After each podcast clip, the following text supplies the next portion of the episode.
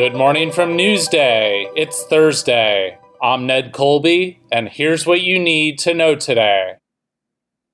On Long Island's biggest reopening day at schools, 44 districts welcome children back to full time in person instruction. It was a far different scene than a year ago when the pandemic forced many schools to open with remote and hybrid learning models. At Bayview Avenue School of Arts and Sciences in Freeport, first grader Amra Senat age six, kept glancing back at her mother, Stephanie, as she waited in line to have her temperature scanned. Her mom said, quote, She wanted to make sure that I was still there watching her go in. She said it was a little bit emotional. Unlike a traditional year where parents could walk their children to their classroom and meet their teacher, the parents stopped at the building entrance, and students wore masks. More Long Island districts will begin classes in the coming days, with staggered opening dates stretching to September 10th.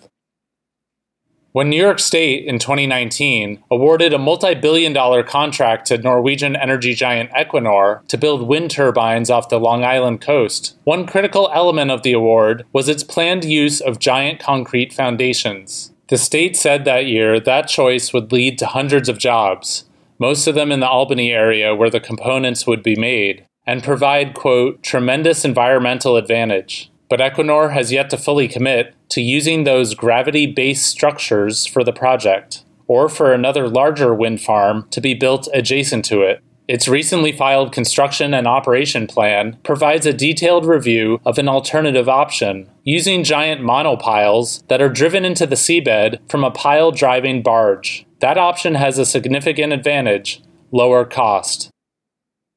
Christine Astorita spends her days helping children and young adults with neurological problems improve their mobility and live more fulfilling lives. This weekend, the 32 year old from Commack will challenge the depths of her own mobility. Astorita, who owns Breakthrough Intensive Physical Therapy, will run 85 miles from the Montauk Lighthouse to her Islandia office to inspire her young clients and raise money for Angela's house. It's a nonprofit that helps families with medically frail children.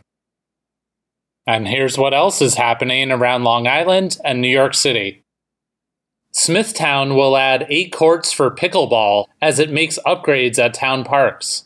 A town official says the pickleball investment came after calls and emails from the sports enthusiasts. The paddle sport combines elements of tennis and badminton and uses a ball similar to a wiffle ball. I'd like to try it. At both Burwinkle Park in Commack and Charles P. Toner Park in Nesconset, one lightly used tennis court will be converted into four pickleball courts.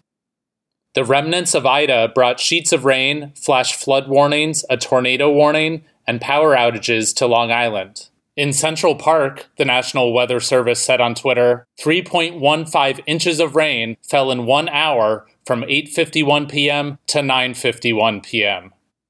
That's it for today. Check out these stories and more at newsday.com. We'll see you tomorrow.